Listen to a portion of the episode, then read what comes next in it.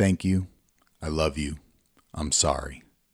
Letters of Truth from all over the world, read by Antonio.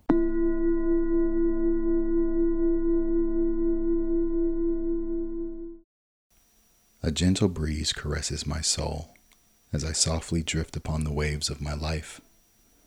I feel the warmth of the sun kiss my skin.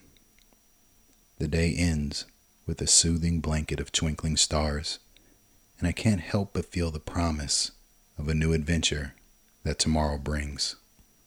It's no guarantee, of course, but I have a great belief that when my eyes open to the rhythm of a new day, all of yesterday's grief and sorrow will be nothing more than a passing thought.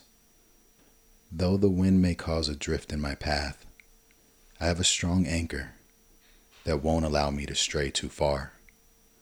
A slight deviation in what I thought would be is merely an experience with a much greater lesson to be learned. A rift in my journey is simply an invitation to new goals and breaks down previously set limitations on what and who I can be.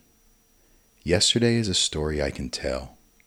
Tomorrow is a dream I've yet to live.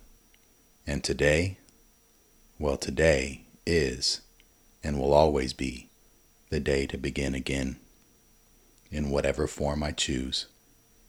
So as the night embraces my tired being, I release the demons of the soon yesterday. I grant my mind the ability to accept a new today as a blank canvas.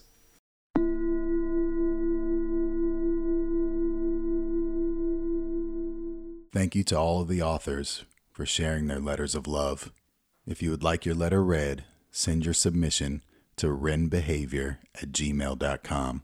That's R E N B E H A V I O R at gmail.com. And as always, thanks for listening.